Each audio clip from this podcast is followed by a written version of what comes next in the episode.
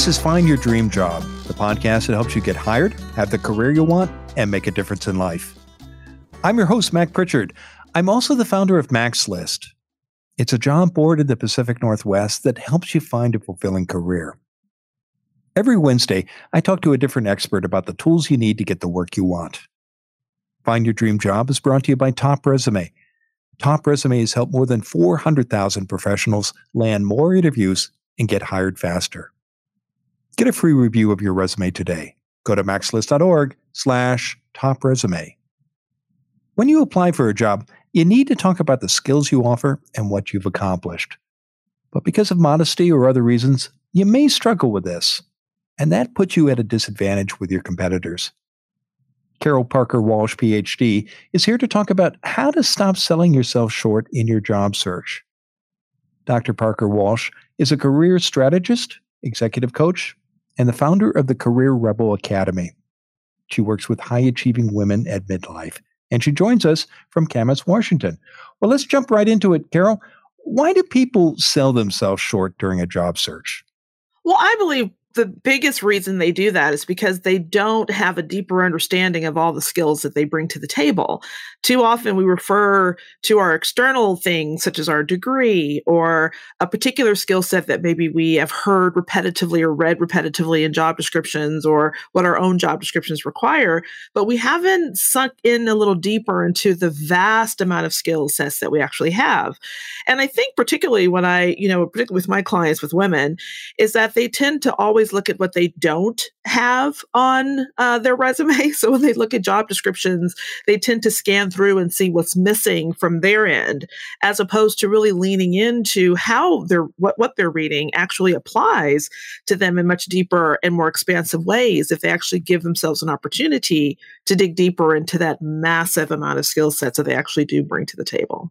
And what stops people from understanding the skills that they do have? They just don't go deep enough. Like, for example, if uh, a job description requires you to have data analytic skills, we often stop right there at the surface to say, yes, I either have those skills or I don't have those skills. But what we don't do is dig deeper to say, well, what is required to do data analytics? Well, there's some critical thinking. There's the you have to have the skill set of looking at the puzzle pieces, the bigger picture, learning how to put things together that look almost disparate and unlike and see how they connect to each other.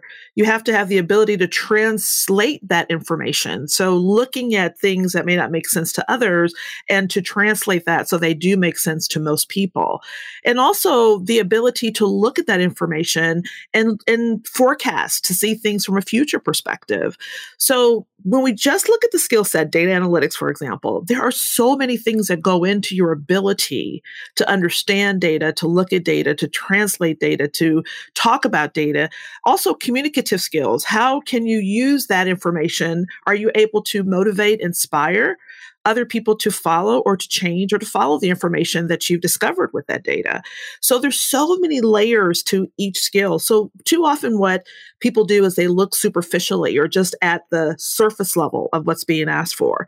And what they don't do is dig deeper to say, well, before you count out to say I don't have data analytics skills, to ask yourself what goes into that and what's translatable and what's transferable. That's what people are missing. They're not digging deep to those those natural gifts, those natural abilities, the things that they ignore or think are insignificant because they do it on a daily basis because they do it so rotely and so quickly and without even thinking that they think aren't important. And they focus in on verbiage or or or titles or or constructs of certain um, t- titles or jobs or descriptions as opposed to really leaning into what they have to offer and seeing how that translates into what people are actually saying on those job descriptions or in roles and responsibilities.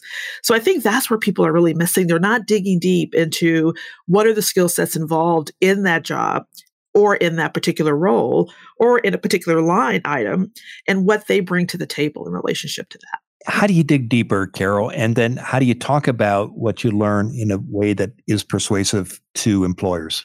Yeah. So the best way to dig deeper is to take an inventory. You know, there's a couple of things that I have my clients do. First of all, I have them to go back and make what I call a hundreds list and to go back on everything that they've achieved, that they've done, that they've been successful at, any work that they've done that they're very proud of, any awards that they won, anything that they have been celebrated or feel really proud of doing. And then to go back through that list and ask themselves, what did it take for me to make that happen? What what skills did i use? What gifts do i have? What are my i like to call them my superpowers.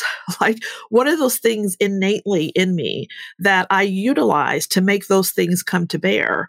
And to look at that as actual skill sets and things that you can bring to the table. List those things out and translate those into actually workable and doable skills. And then also to really go back and and look at all of the things your your values, your interests, the things that really make you uniquely yourself the things that people have often said that, man, you're a great listener, or that you're really good at nurturing and supporting other people. Or whenever someone is putting a team together, they always look to you to step up and lead because they see you as a great visionary or someone who really motivates and cares and inspires other people. So we have to look for situations a lot of times outside of what we do at work to gain more clarity of the skills that we can actually bring into the workplace. So by going back and starting by just looking at those things you've done well, looking at those things that inspire and interest you, and to start dissecting and digesting which of those things actually speak to you, what skills were involved in doing those things, that can really help you understand and dig to that deeper level and layer of what skills you bring to the table.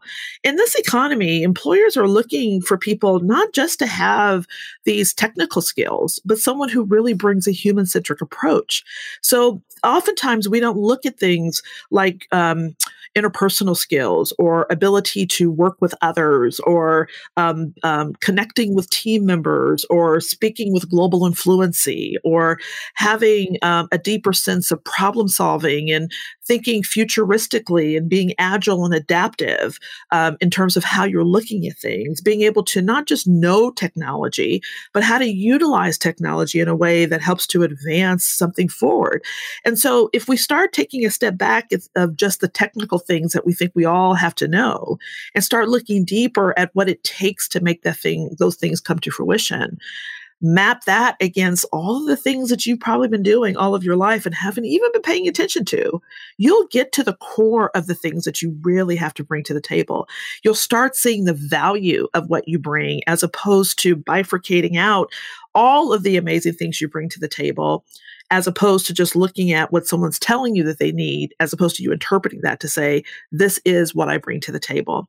I, I think too often, you know, I did a TED, TEDx talk on fit versus belonging. And so often we dissect and and take away pieces of ourselves because we either think they aren't important or they aren't relevant or they don't, you know, fit in a, pater- a particular role or company or culture or things of that nature.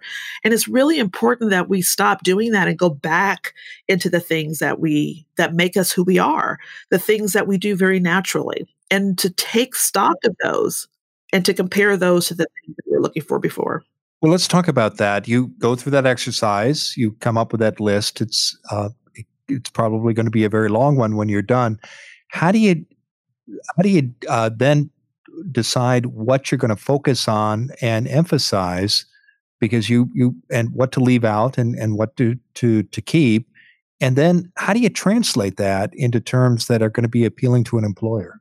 Well, if you are clear about what it is that you want to do, the job that you're going after, the position that you want, the beautiful thing about having this this depth and, and wealth of, of information that you've dissected is that then you can go through that list and pull what's required or what matches the particular position that you're going after. Or if you're going for a promotion or if you're going to shift or transition in your career, you can look through that list and ask yourself which one of those things applies to the position that I'm going after right now or to the industry that I'm trying to move into. So you you have it's it's like giving you this this pot of gold that you can then just dip out of when you need to.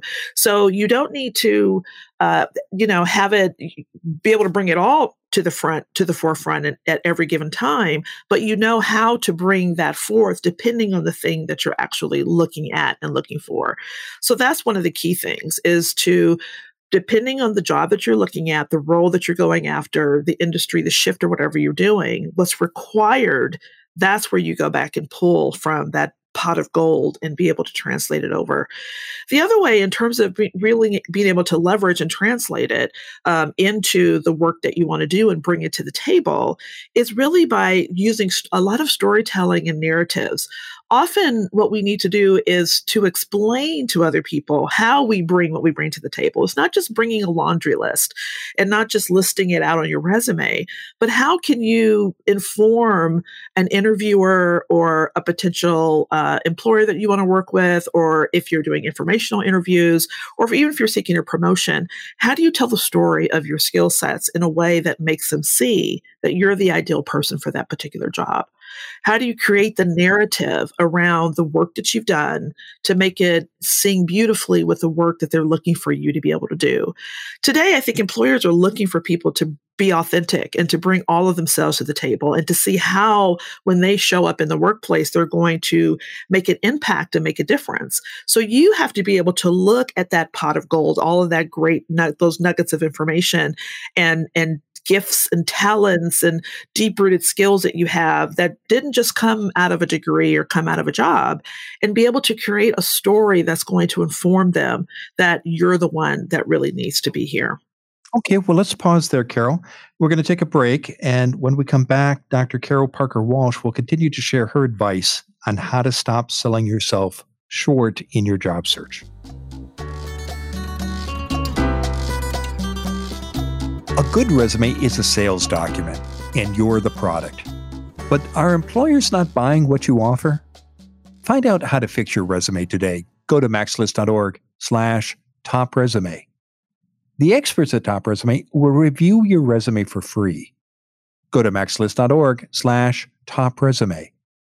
Learn how you can make your resume better right away, or hire Top Resume to do it for you. Go to macslist.org slash top resume. Now, let's get back to the show.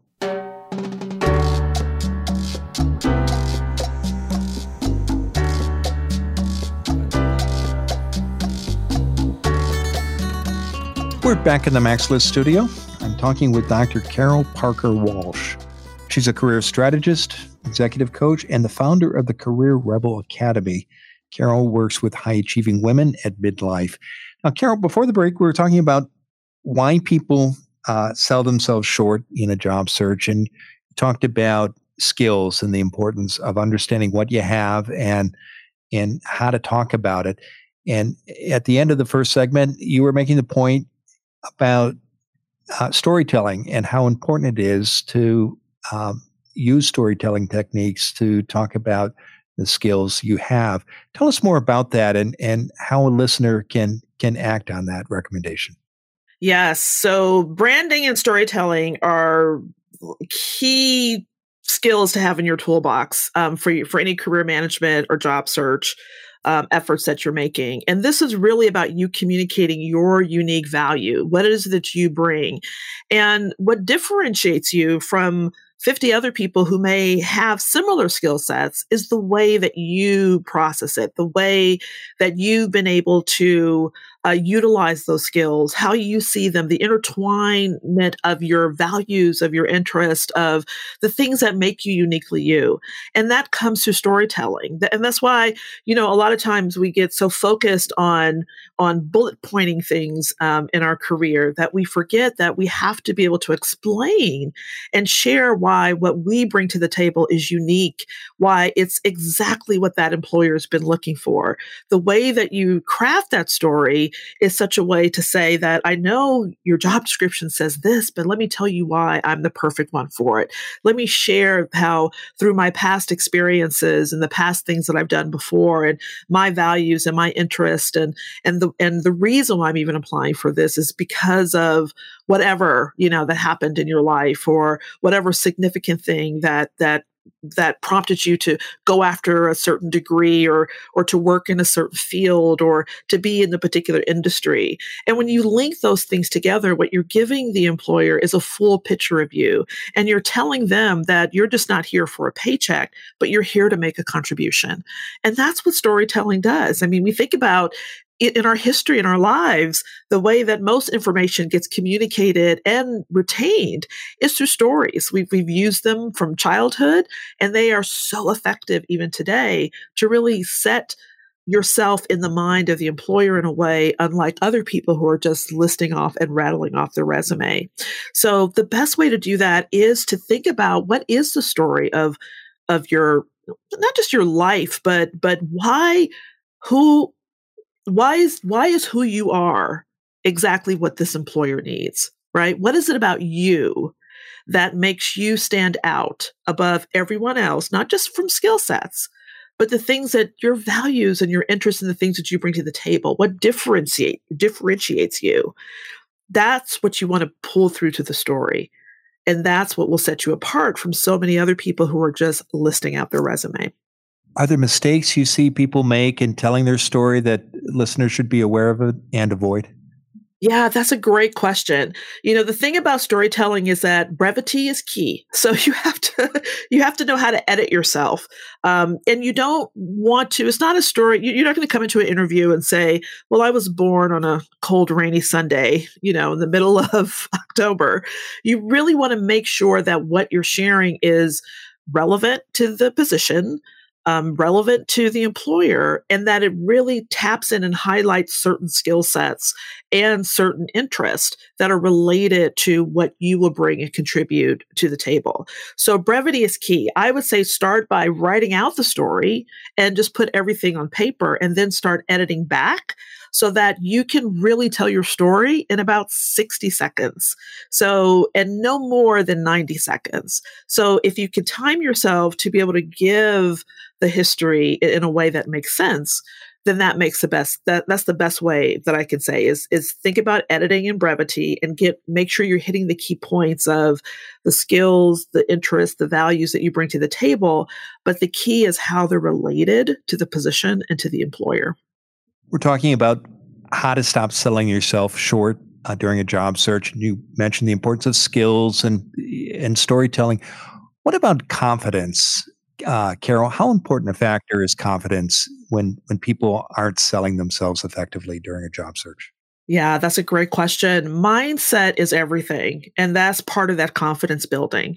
I always tell my clients that really this is about an inner game and an outer game. And the outer game are the techniques and the strategies, the things that we've been talking about. But that inner game, your mindset, your belief system, and what you bring to the table makes a huge difference. The thing that sells a story is your belief in what it is that you're saying. So it's not just about putting something together that sounds good or looks good, but it's that you believe it. That's what will come across. And I always say confidence is a verb right? It's something that you do with practice. It's something that you do by just putting yourself out there, but it's also something that you have to have a, some level of belief in that is true. So, and that's where the confidence comes in. So when you think about you sharing, you know, we talked about earlier, instead of just saying leadership skills or data analytical skills and looking deeper into the things that go into that skill set, you have to believe that those skills are valuable when when you know going back to the hundreds list sometimes when my clients do write down all of those great accomplishments they don't value them. They start judging which ones are better than the other. And we do that sometimes with our our underst- uh, the things that we bring to the table right? If we think we're good listeners we think we may judge that as not as important as someone who can really motivate and inspire other people. So we have to stop judging and ranking what we bring to the table and believe everything that we bring to the table is important, is valuable, and can make a contribution. So too many people get stuck in thinking that, well, I do have these gifts, but they're not as important as someone else's gifts. We have other people who think, well, yeah, I have those skill sets, but that was a long time ago. And nowadays it's all about technology and you know, I'm too old or I'm too out of date or what I learned, I've learned 20 years ago. And now what do I bring to the table? You know, all of these kind of negative thought processes are the things that hold us back from really standing in confidence of what we do bring to the table. Instead of saying that my things are outdated, we say, no, I have some a, long history of knowledge in something that allows me to contribute to conversations around innovation and creation because what i am bringing is is important right? You know even thinking everything old is new again right? Or things that we saw years ago tend to come back into fashion and style.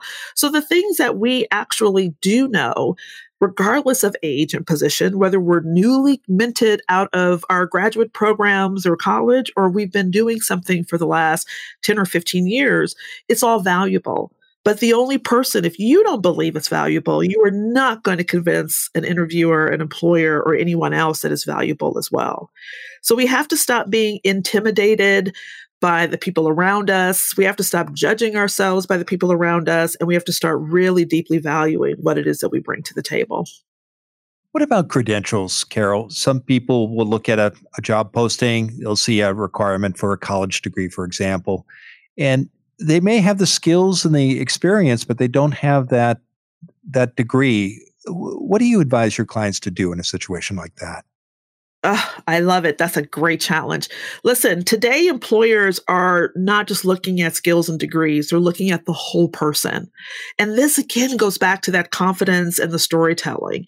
If you can show up at that interview and explain to an employer confidently and with with everything that you have that the degree is not what matters that this is what they're looking for. This these are the skill sets that they're looking that they need. This is the type of person that they need to be in this role. This is the type of person that fits in their culture and fits in everything that they're trying to do here. You will convince that employer that they don't need a degree. Sometimes they list these things in job descriptions because they think that's relevant or they think it would be good to have but it's always it's not always a deal breaker so we have to stop looking at these um, listings these itemized things that are listed in job descriptions and start counting ourselves and stop counting ourselves out and instead start leaning into the things that we do bring to the table. You know like i said in this day and age employers we're looking they're looking more for a human centric approach. They're looking at the full person and what you bring to the table. They're not looking at a degree because that really in the grand scheme shows that you've completed something, but doesn't mean you're a good fit. Doesn't mean that you're committed. Doesn't mean that you're somebody who is going to raise the bar and up level the organization because of your presence. A degree doesn't say that, but you can through really valuing what you bring to the table and creating with that confidence, really utilizing the storytelling, as we talked about earlier, to explain why you are the right man or woman for the job. Well, it's been a great conversation. Now, tell us what's next for you, Carol. Well, I am um, excited about uh, a new program that I've launched recently called the Career Rebel Academy. And it's designed for high achieving women at midlife who are a little bit unsure about what they want to do next in their career. They've been centered in doing something amazing uh, for so many years, and now they're thinking about doing something different. I often joke and I say it's for usually for women who've climbed the ladder of success really, and realize they've climbed the wrong one. And now they're thinking, what do I do now? And so that's a great container for women to come together and gain the clarity of what they want to do, build that confidence level, understand branding and storytelling, and really step into the next iteration of their life and career. Terrific. I know listeners can learn more about that program and your other services by visiting your website, carolparkerwalsh.com slash career dash rebel dash academy. And we'll be sure to include that URL in the show notes too. Now, Carol, given all the great advice you've shared today, what's the one thing you want a listener to remember about how to stop selling yourself short in your job search?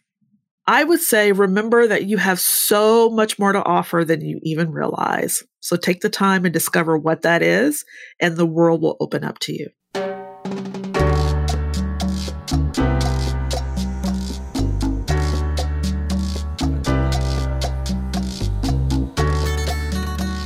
Make sure you never miss an episode of Find Your Dream Job. Subscribe to our free podcast newsletter. You'll get information about our guests and transcripts of every show.